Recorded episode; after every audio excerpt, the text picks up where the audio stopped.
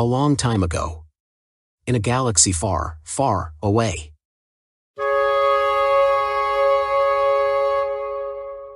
Star Wars.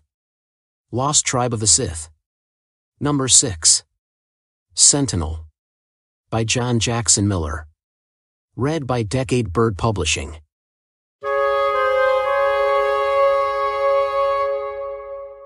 Chapter 1. 3960 BBY. I think. I might have ruined my life. Sounds like you met a woman. The purple faced bartender said, pouring. Do you want me to leave the bottle? Only if I can smash it over my head, Jelph Marron thought. It was sweet water, anyway, nothing that would help him forget. Sweat dripping from his matted blonde hair, he drank deeply. The empty mug glistened, its shaped facets catching the firelight. Jelph twirled it in his hand, following the reflections. Since arriving on Kesh, he'd only drunk from Orojo shells. But the Keshiri produced such wonderful glassware, even here, to serve guests in a pauper's way station. The bartender passed him a bowl of porridge. Friend, you look like you've run all the way from South Talbus. And more. Jelph didn't add that he'd been running practically without pause since the previous evening. Now, as the sun set again, he'd stopped, parched and ravenous, here in a hovel nestled in the lengthening shadows of the capital city's walls. Jelph simply nodded to the pleasant old Keshiri and retreated to a corner with his meal. The natives on Kesh always felt freer to be familiar with human slaves than they were with the Sith. They must not have much trouble telling us apart, he imagined. Tonight, his soaked, tattered clothes were probably a tip-off that he wasn't born on high. In fact, of course, Jelph was the only mortal on Kesh born on high. He came from space, although he called no planet home. The three years the former Jedi Knight had spent in his little farmhouse on the Marasota River were the longest he'd lived in one place in years. He'd been fortunate to find it. Jelph had discovered the abandoned homestead just days after crashing his starfighter in the jungle highlands, when hunger made him bold enough to go exploring. The original occupant had left long before, probably fearing the stories that the Marasota River was cursed. Sensing the dark side of the force all around, Jelph had begun to agree, until he ventured north and realized that, in fact, the whole planet was under a curse. Kesh belonged to the Sith. Jelph had devoted his entire adult life to preventing the return of the Sith to the galaxy. Toprawa had been devastated by the Jedi's war with Exar Kun, Jelph had been born into a world that had already lost all hope. Fatherless, he heard from his mother only horror stories of the Sith occupation. When she disappeared one morning never to return, the young Jelph might have lost hope, too, had it not arrived in the form of Jedi scouts. The woman they introduced him to would save his life. Krynda Draay had also lost someone on Toprawa, her Jedi husband, and had assembled a covenant, a collection of Jedi Knights willing to do anything to prevent the Sith's return. Assisting her watchful seers were the Shadows, agents serving her son, another Jedi of great vision. Master Lucien had somehow removed Jelph from the Jedi rolls, giving the young man complete and total mobility. For years, Jelph had been the perfect secret agent, traveling the Outer Rim investigating potential Sith threats while the true Jedi Order occupied itself with matters of less importance. He'd been satisfied with his success. Until early in the Republic's war with the armored Mandalorians, when everything changed. Jelph never learned exactly what had happened, beyond that some schism had decapitated the Covenant, revealing his existence, among others.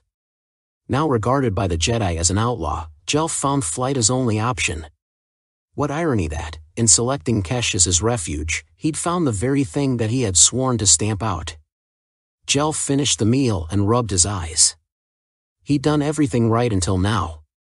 After life as a shadow, hiding from the Sith on Kesh hadn't been difficult.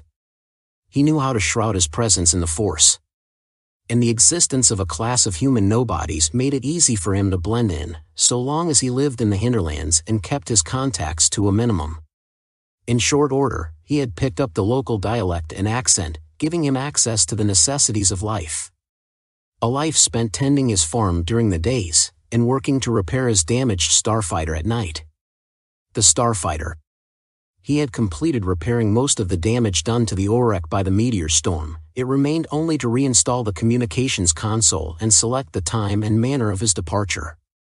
Then he would have truly been the sentinel he'd intended to be, warning the Republic and Jedi of the Sith, and reclaiming his name.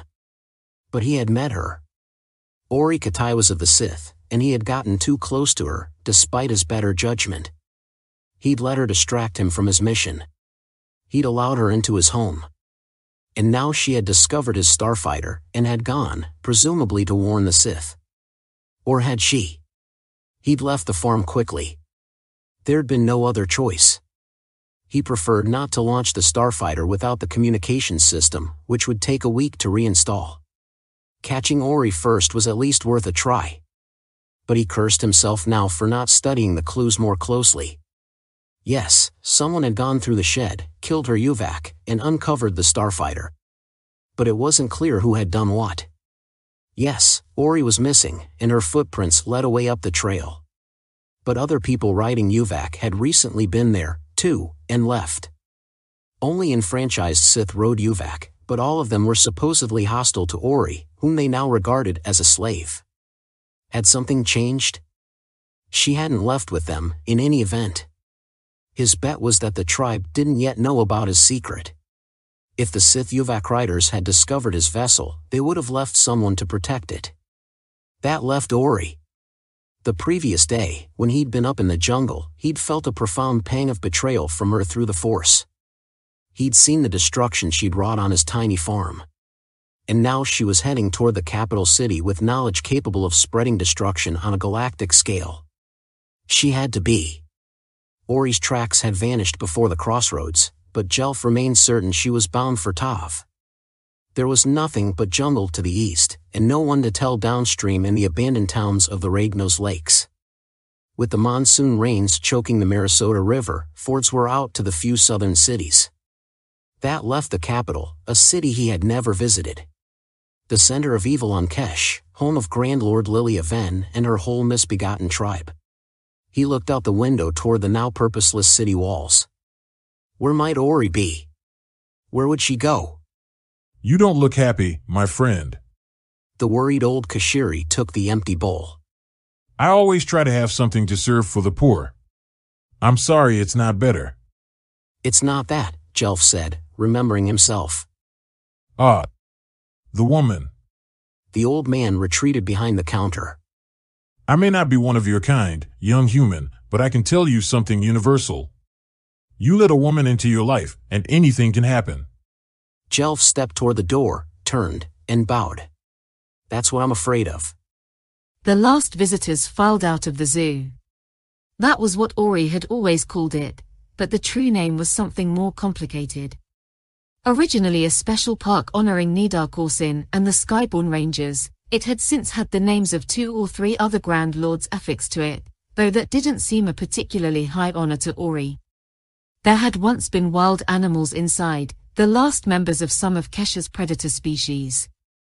But the Sith had long since hauled them out and killed them for sport. Now the facility served as the public home for the uvak mounts used in rake riding, those few uvak who survived their bouts in that violent sport, anyway.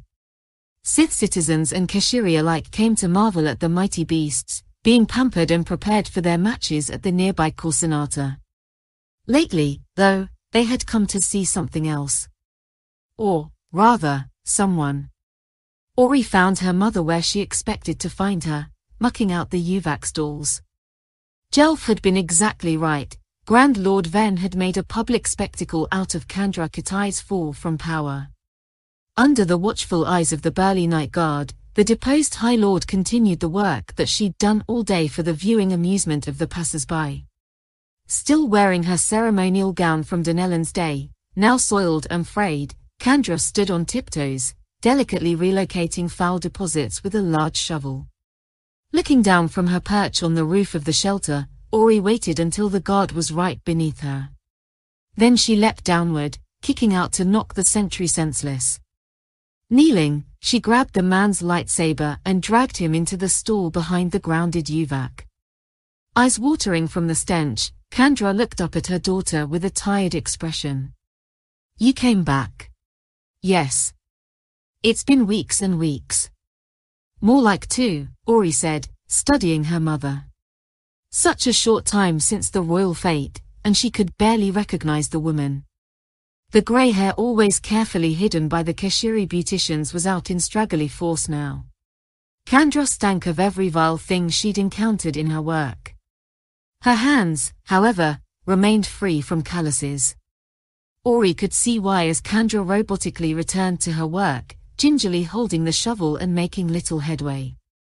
They keep feeding them slop that makes them ill, Kandra groaned. I know they're doing it on purpose. You'll never get this job done shoveling that way, Ori said, springing up and seizing the tool.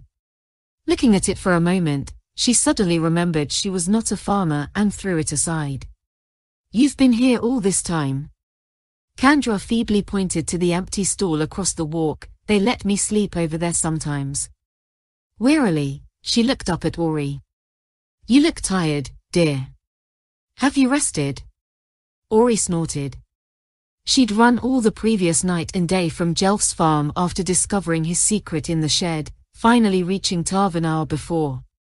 Now, at last, she was here, and she had something to trade. What was he? Where was he from?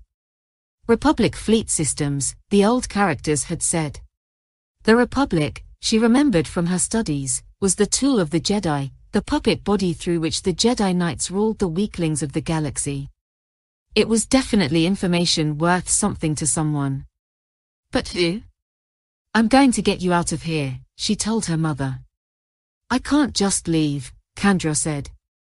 They'll find us, wherever we go, and we'll both end up right back here. Looking quickly back outside the stall, Ori pulled the older woman into the shadows.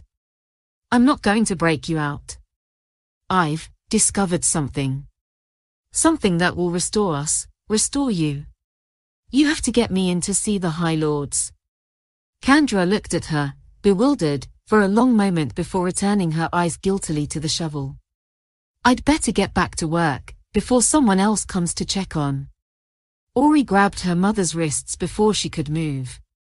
Mother, I need to know who to talk to. Shaking her head, Kandra fought to evade her daughter's stare. No, Ori. I don't know what you think you've found, but nothing will make a difference. We've lost. This will make a difference. Ori had no doubt about that.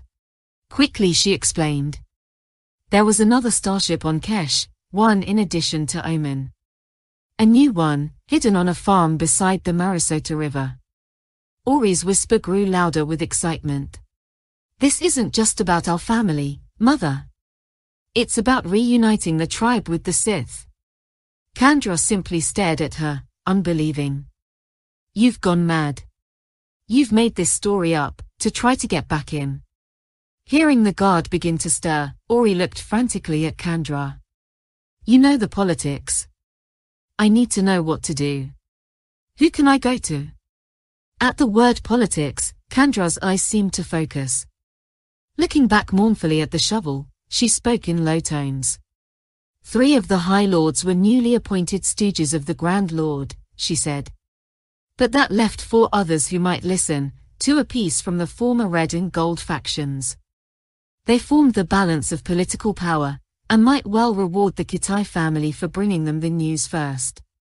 If this is for real, you have to get them down there, to see it for themselves, Kandra said. Send them messages through Gadin Badolfa, the architect.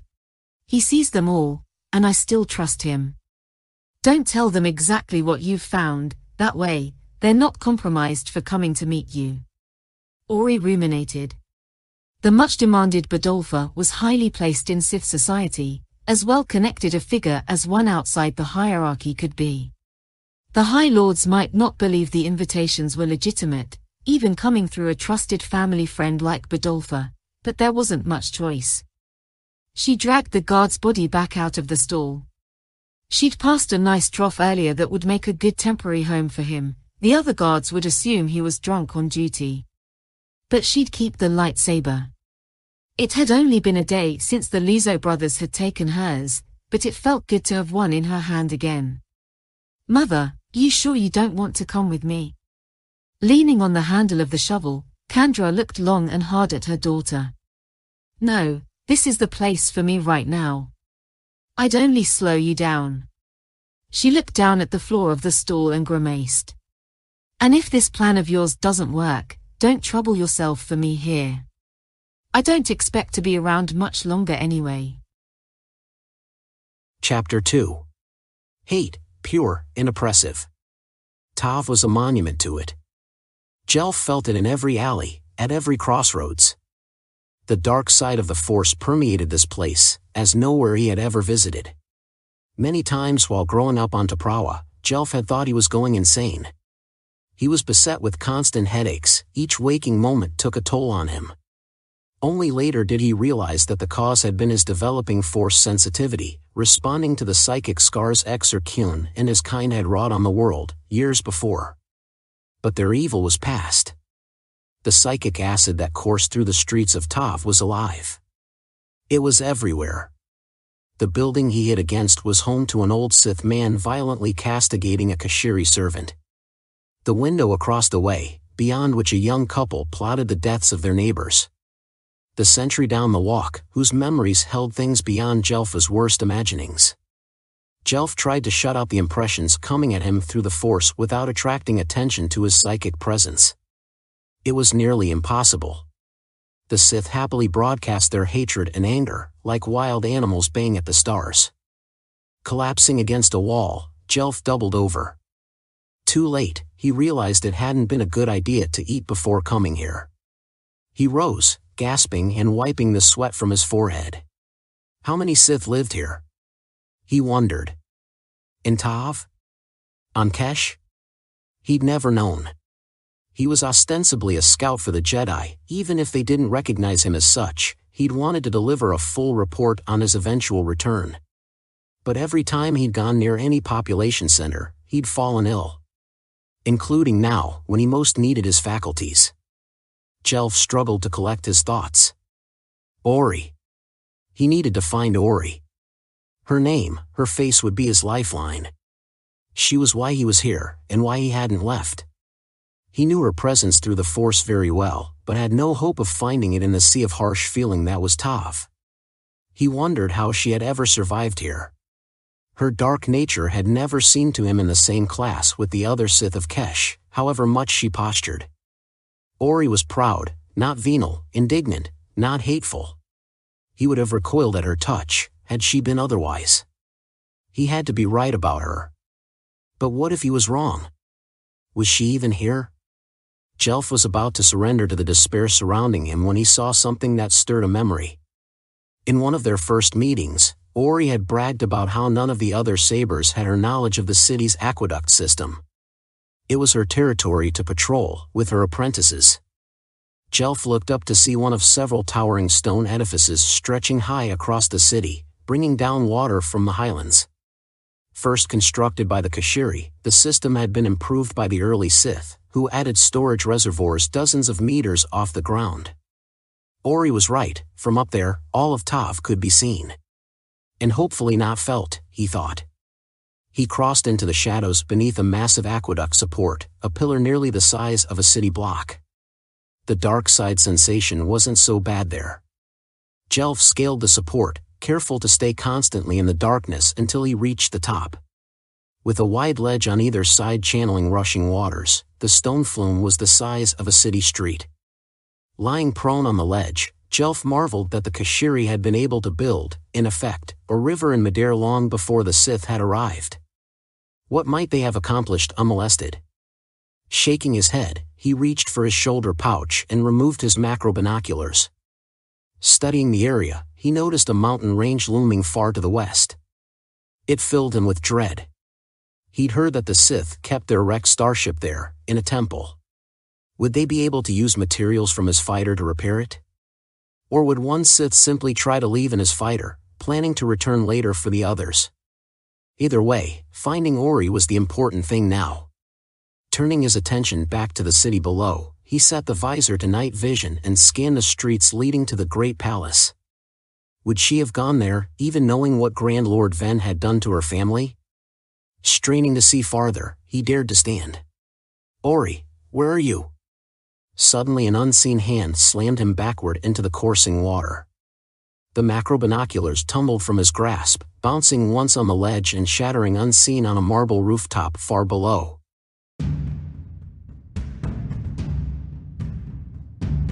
Once he touched bottom in the meter-deep canal, Jelph kicked his work boots against the greasy stone floor and launched himself up, only to go flying back again, pushed by the force. Unable to right himself, he tumbled down the flume. The current subsided, depositing him in a collecting pool, lower down, but still many meters above the nearby rooftops. He struggled to the shallow end, unclipped his lightsaber from his belt, and lit it. Blue light flashing in the night, Jelph staggered about in the waist-deep water, looking for his assailant. Liar. The call had originated up the flume. There Jelph saw the silhouette of a woman launching toward him, brandishing a crimson lightsaber.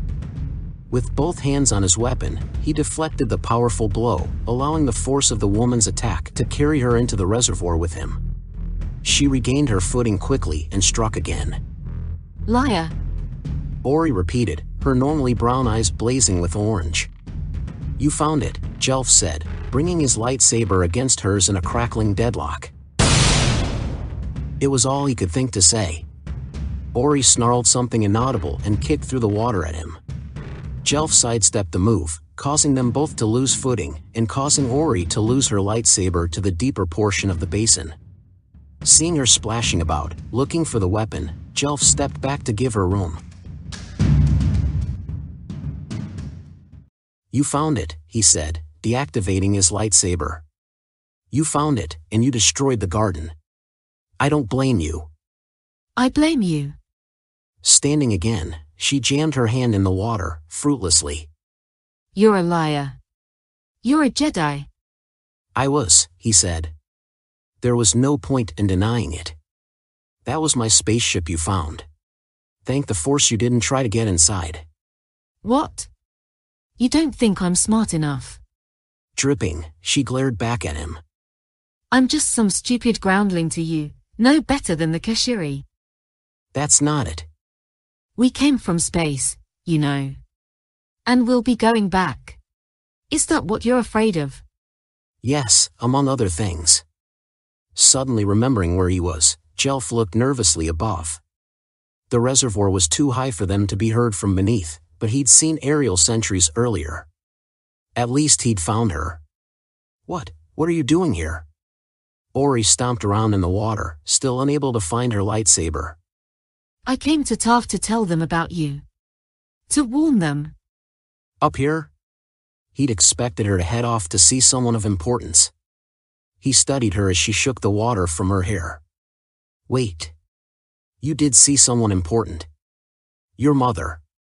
The Sith woman simply glowered. I thought your mother wasn't in power anymore. That'll change. Ori's face filled with rage. With what we know now, she'll be back. I'll be back. Jelph stepped backward, as if shoved by the force of her words. This isn't like you, he said. The person who stayed with me those days didn't care about that anymore. That person. That wasn't me. That was defeat. But I liked the other you, and I don't care what you call it. That was a part of you. That person wasn't Sith. She pointed to the stars, peeking out from the clouds high above. Those belong to us. It's not just about me. We've lived here a thousand years, waiting to get back there. Waiting to get back to what's ours. Jelph began to say something, but stopped.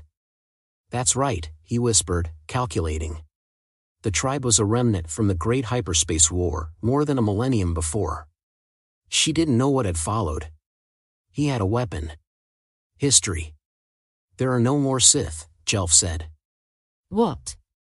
There are no more Sith, he repeated. They're extinct. You're lying. Ori said, wading toward the edge.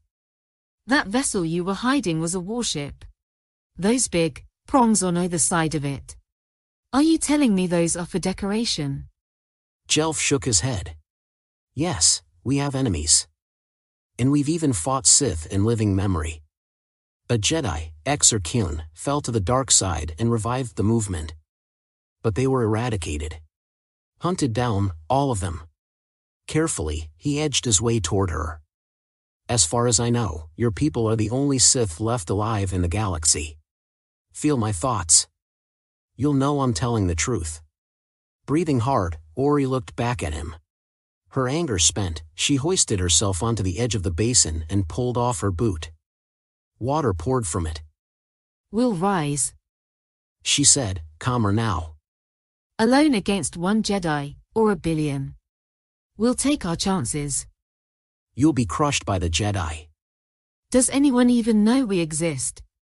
If the Sith haven't been looking for us, I doubt the Jedi have. They're looking for me, he said. And believe me, the Jedi are looking for you. He didn't know what had become of all the members of the Covenant since he'd fled, but he knew as long as Lucien Draay lived, someone would be watching for the Sith. Ori rubbed her forehead, exasperated.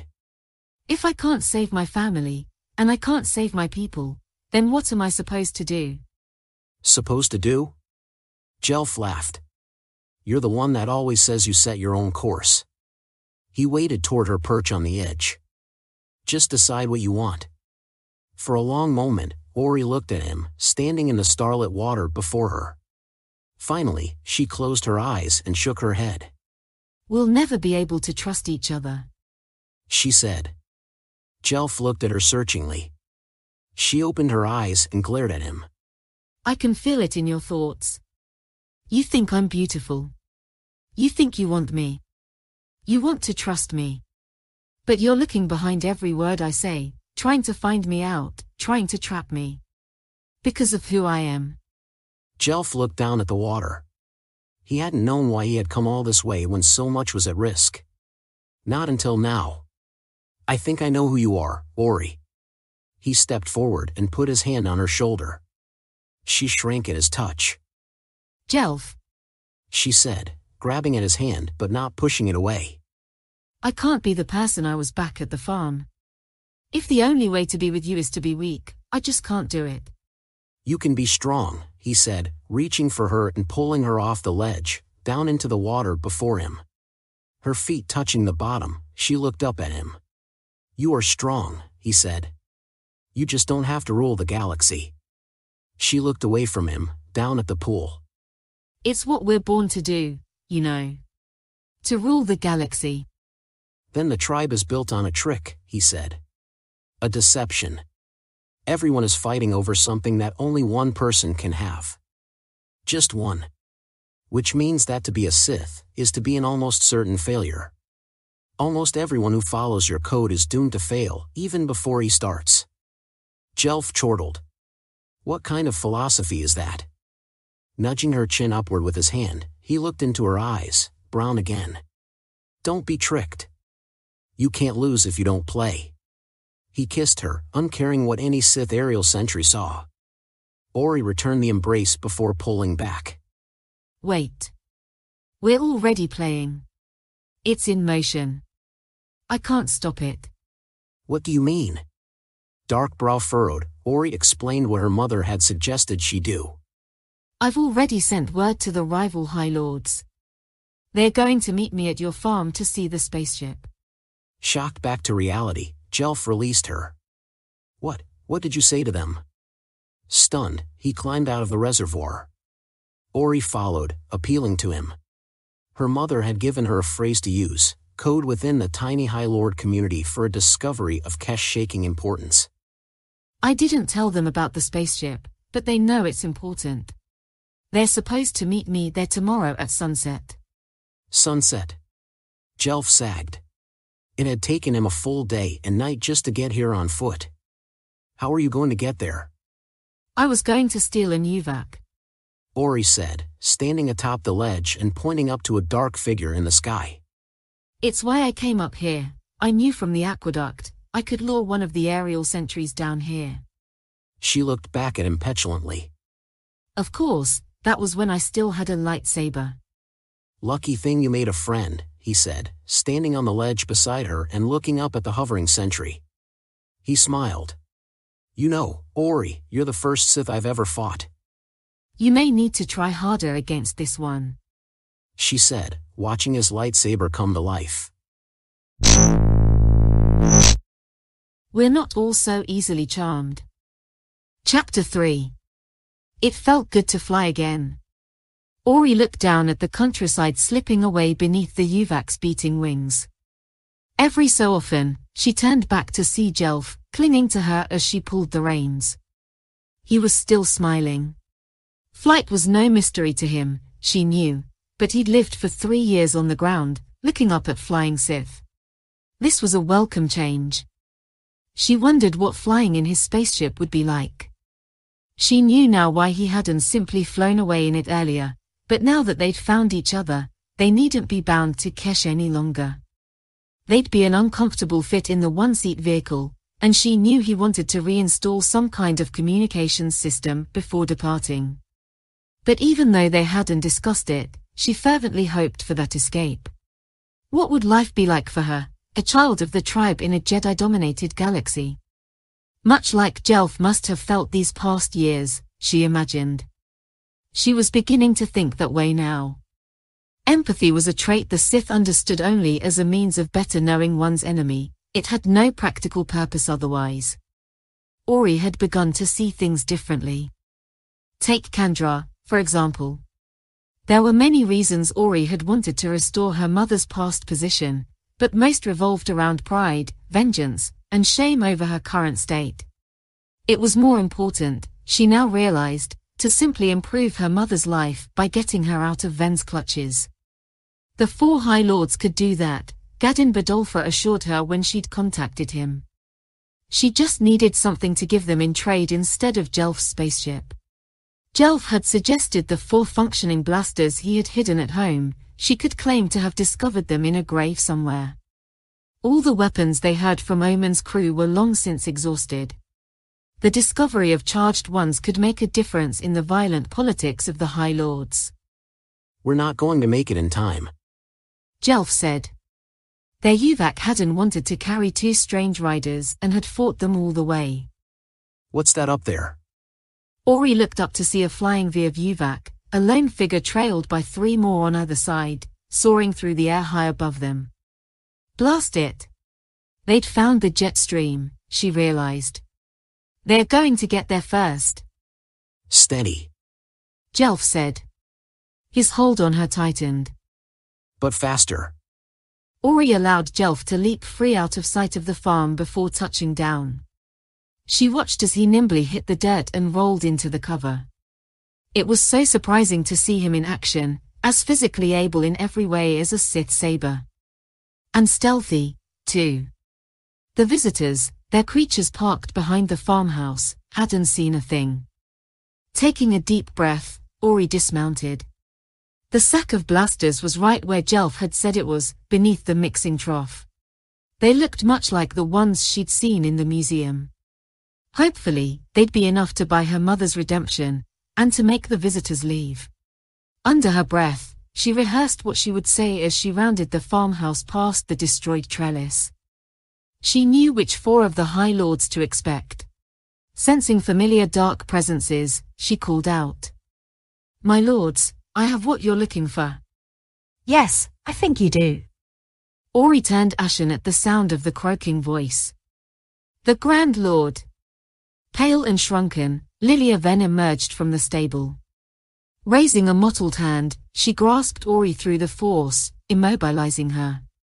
Four of her loyal guards appeared from behind the barn and took physical hold of Ori. Turning, the Sith leader called into the barn. Lords Luzo. Ori felt her spine turn to jelly as Flen and Sorge Luzo opened the stable doors behind Venn, revealing the metallic mass of the Aurek strike fighter inside. She'd heard from Badolfa that Venn had elevated Flen and Sorge Luzo to lordships for their loyalty. Now the conniving brothers had returned to the farm, with her worst enemy. How did it happen? Ori asked, struggling against the guards. Did Badolfa betray me? Oh, we let Badolfa deliver your messages. Sorge Luzo said, squeaky voice high with delight. Your mother made another deal. What? Yes. Venn said, turning and hobbling back inside. She didn't think your discovery existed, and she didn't think the other High Lords would come. So she alerted us to the meeting here. Ori looked horrified. In exchange for what? Venn licked her dry lips. Call it improved working conditions. Had any High Lords arrived, I would have had them for treason. She gestured to the space vehicle. But this is a much better prize. Straining against her captors, Ori looked around. Jelph was out there, she knew, but there were so many of them. And now the elder Luzo brother was helping the Grand Lord through the partially dug manure in the stable toward her discovery. I did it.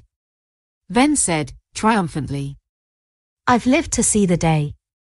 She released her hold on her escort's arm and leaned against the starfighter. Life is a cruel joke, Lord Luzo. You spend your years reaching the pinnacle of power, only then everyone thinks it's time for you to die. None of us, Grand Lord. Shut up.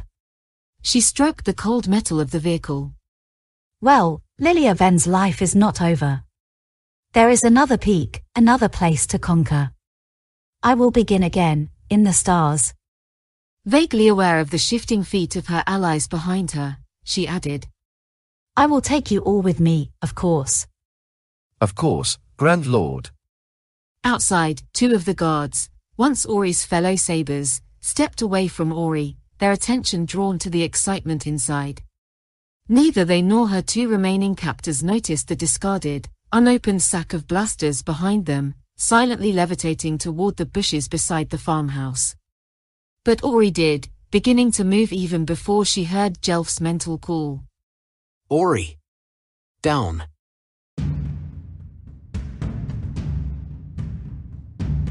Instead of resting free to run, Ori threw her weight to the ground, surprising the men holding her arms. The distraction was enough for Jelph, who emerged from the farmhouse firing. Brilliant beams not seen on Kesh since the first century of occupation struck the two guards from behind. Ahead, the remaining sabers turned in shock. Inside, Venn's aged form came alive. She glared at her new lords. Secure this place.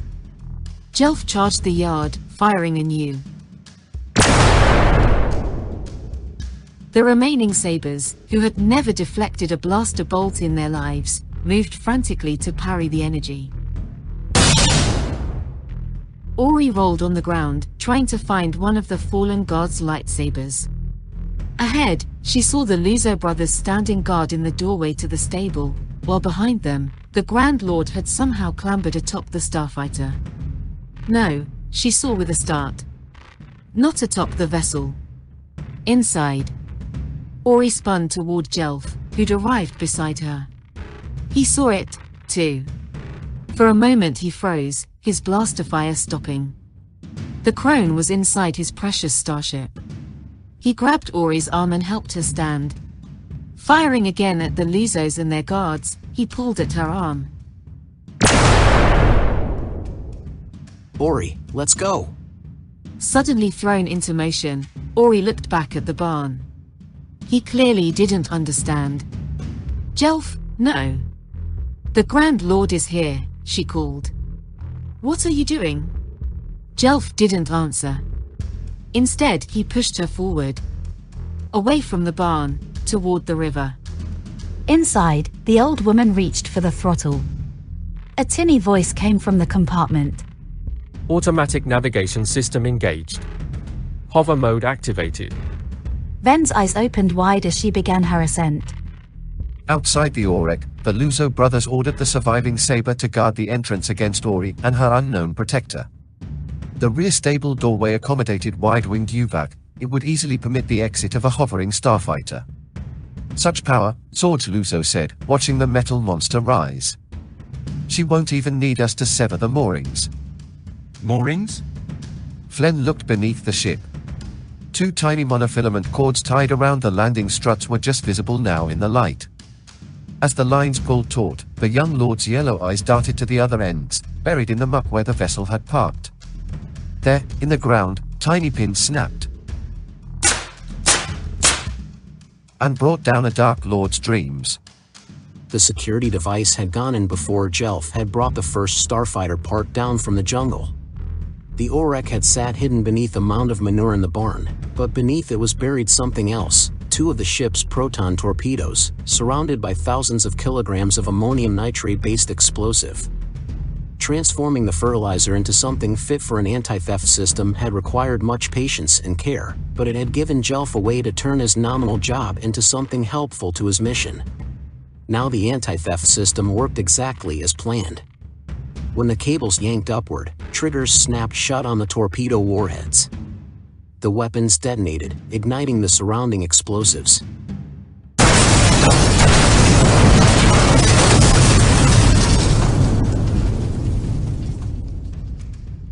Thunder struck the farm as the fireball ripped and tore itself free from the surrounding clay, consuming the stable and its occupants in milliseconds.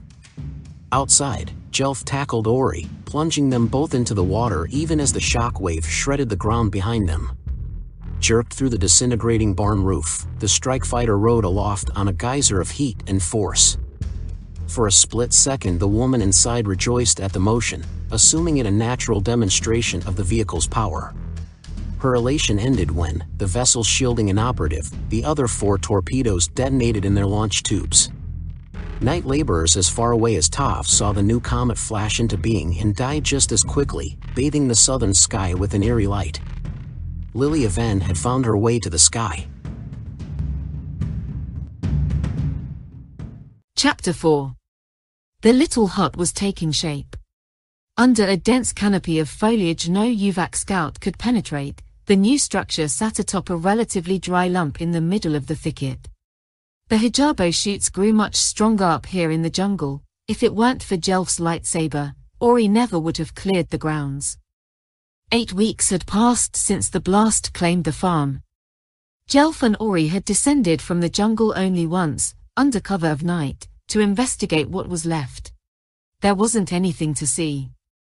The entire riverbank had fallen into the Marasota River. Dark waters eddied and swirled over the blast crater. All that remained was the stub of a weed-covered path terminating at the river's edge. The pair had returned to the jungle that night confident that no one would learn there had ever been a starfighter on Kesh. Ori had laughed for the first time in days, quoting her mother's favorite line. The confidence of the dead end. Since that trip, their focus had been entirely on carving a place for themselves in hiding. There was no returning, Ori now realized, not after her mother's betrayal. Venn's death certainly had been broadcast through the Force, and just as certainly, would have set the remaining High Lords against one another all over again. The game was renewed, maybe Kandra might even find a role to play. Ori wanted nothing to do with any of it. That part of her was past. And if no one mourned Lillia Venn, no one had come to look for Ori and Jelph, either. In fact, the two of them had spied fewer Sith and Keshiri in the surrounding lands of late than usual. Presumably, a Grand Lord vanishing mysteriously in an area feared as haunted since the tragedy of the Ragnos Lakes would have that effect. It was fine with her. Ori had a new vision for herself now, based on an old story she'd heard as a child. Keshiri legend held that soon after the Sith arrived, some of their native population had escaped over the ocean. They'd chosen a one-way trip to privation and likely death over lives of service to the tribe. Today's more devoted Keshiri told it as a cautionary tale. Choice of destiny was a luxury reserved for the protectors, not their servants. The cost of arrogance, for a servant, was isolation. Ori saw it differently. If the Exodus really had happened, whoever had led those slaves away was the greatest Keshiri of all time. Their fates had been decided, and defied. Jelph was right. There had to be a way to win at life besides climbing to the top of a fractious order, only to be stabbed by a shikkar or poisoned by a presumed ally. Had Venn been happy, she wondered, being immolated in her moment of triumph? The tribe members seemed as hopelessly bound to their paths as the Keshiri who remained slaves. And they thought they were smarter, Looking to the sun vanishing between the trees, Ori began cutting down the last of the meter-length shoots that would form their side door. It felt strange using the Jedi's weapon, she thought. All the lightsabers the Sith on Kesh used were red, but some of the original castaways kept captured Jedi lightsabers as trophies. She had seen a green one in the Coruscant Museum.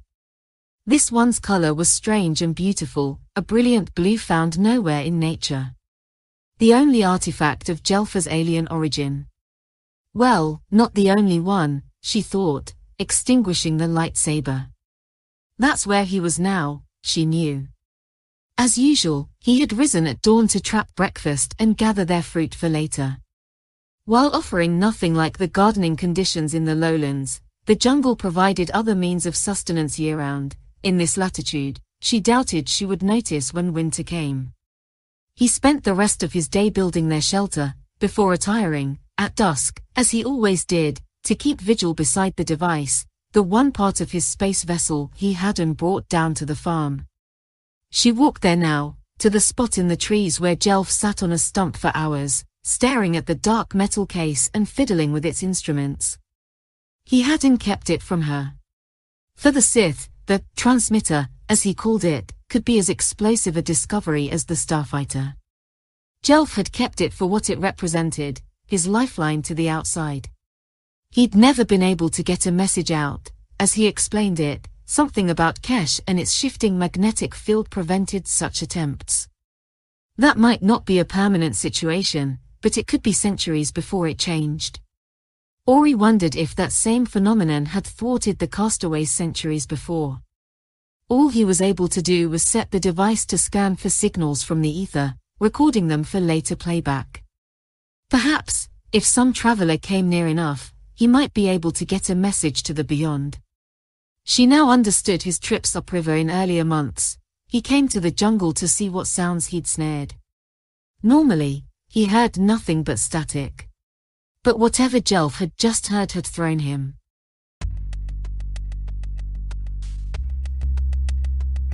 I can't go back. He said, looking blankly at the device. Ori looked at the flashing thing, not understanding. What happened? I caught a signal. It took him several moments to be able to say the words. The Jedi are at war with one another. What? A Jedi named Revan. When I lived there, Revan was like us, trying to rally the Jedi against a great enemy. Jelph swallowed, finding his mouth dry.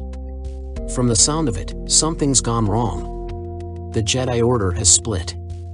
It's at war with itself.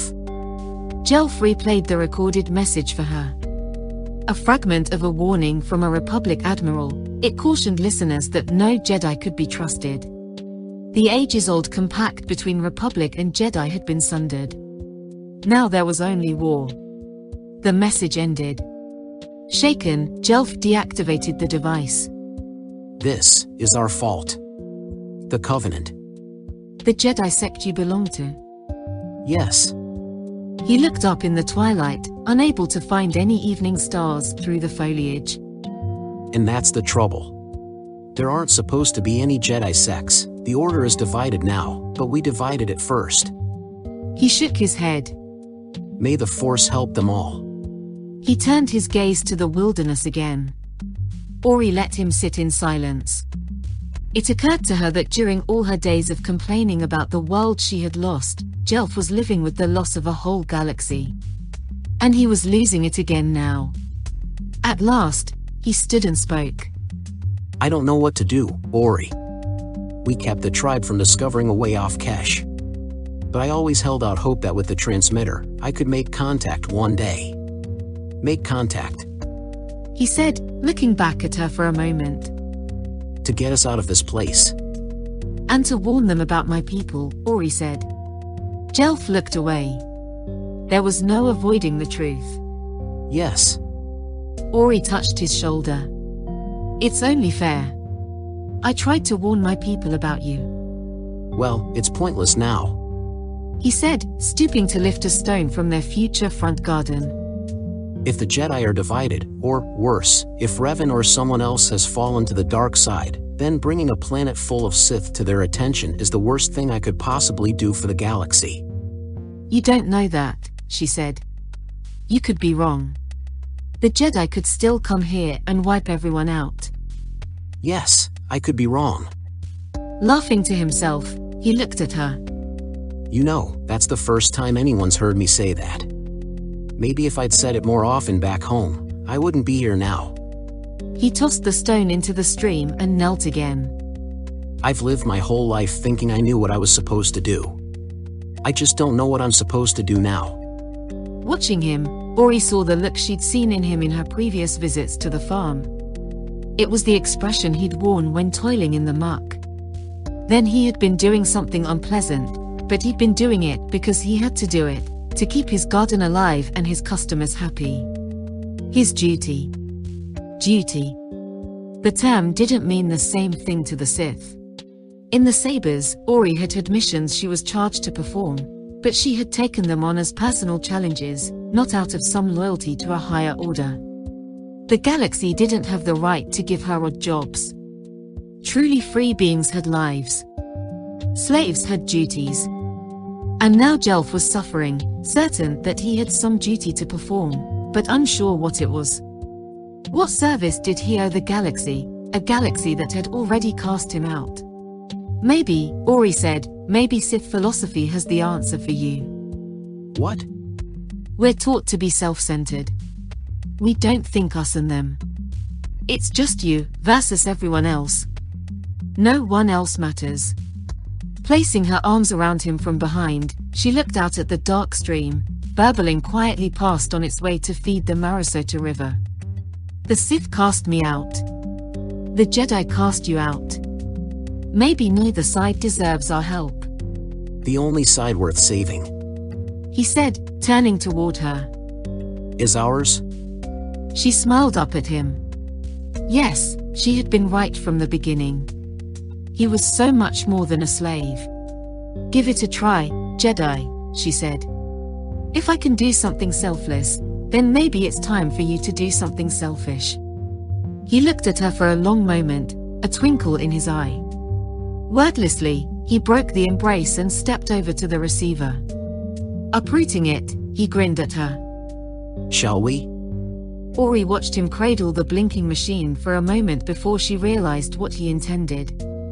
Exhaling, she stepped over and helped him carry the transmitter to the side of the stream. With one great heave, they tossed it in. Striking a shoal beneath the current, the contraption splintered noisily into shards. They watched together for a moment as bits of casing bobbed and vanished into the darkness. Then they turned back toward their house. The cords were cut. It was time to live.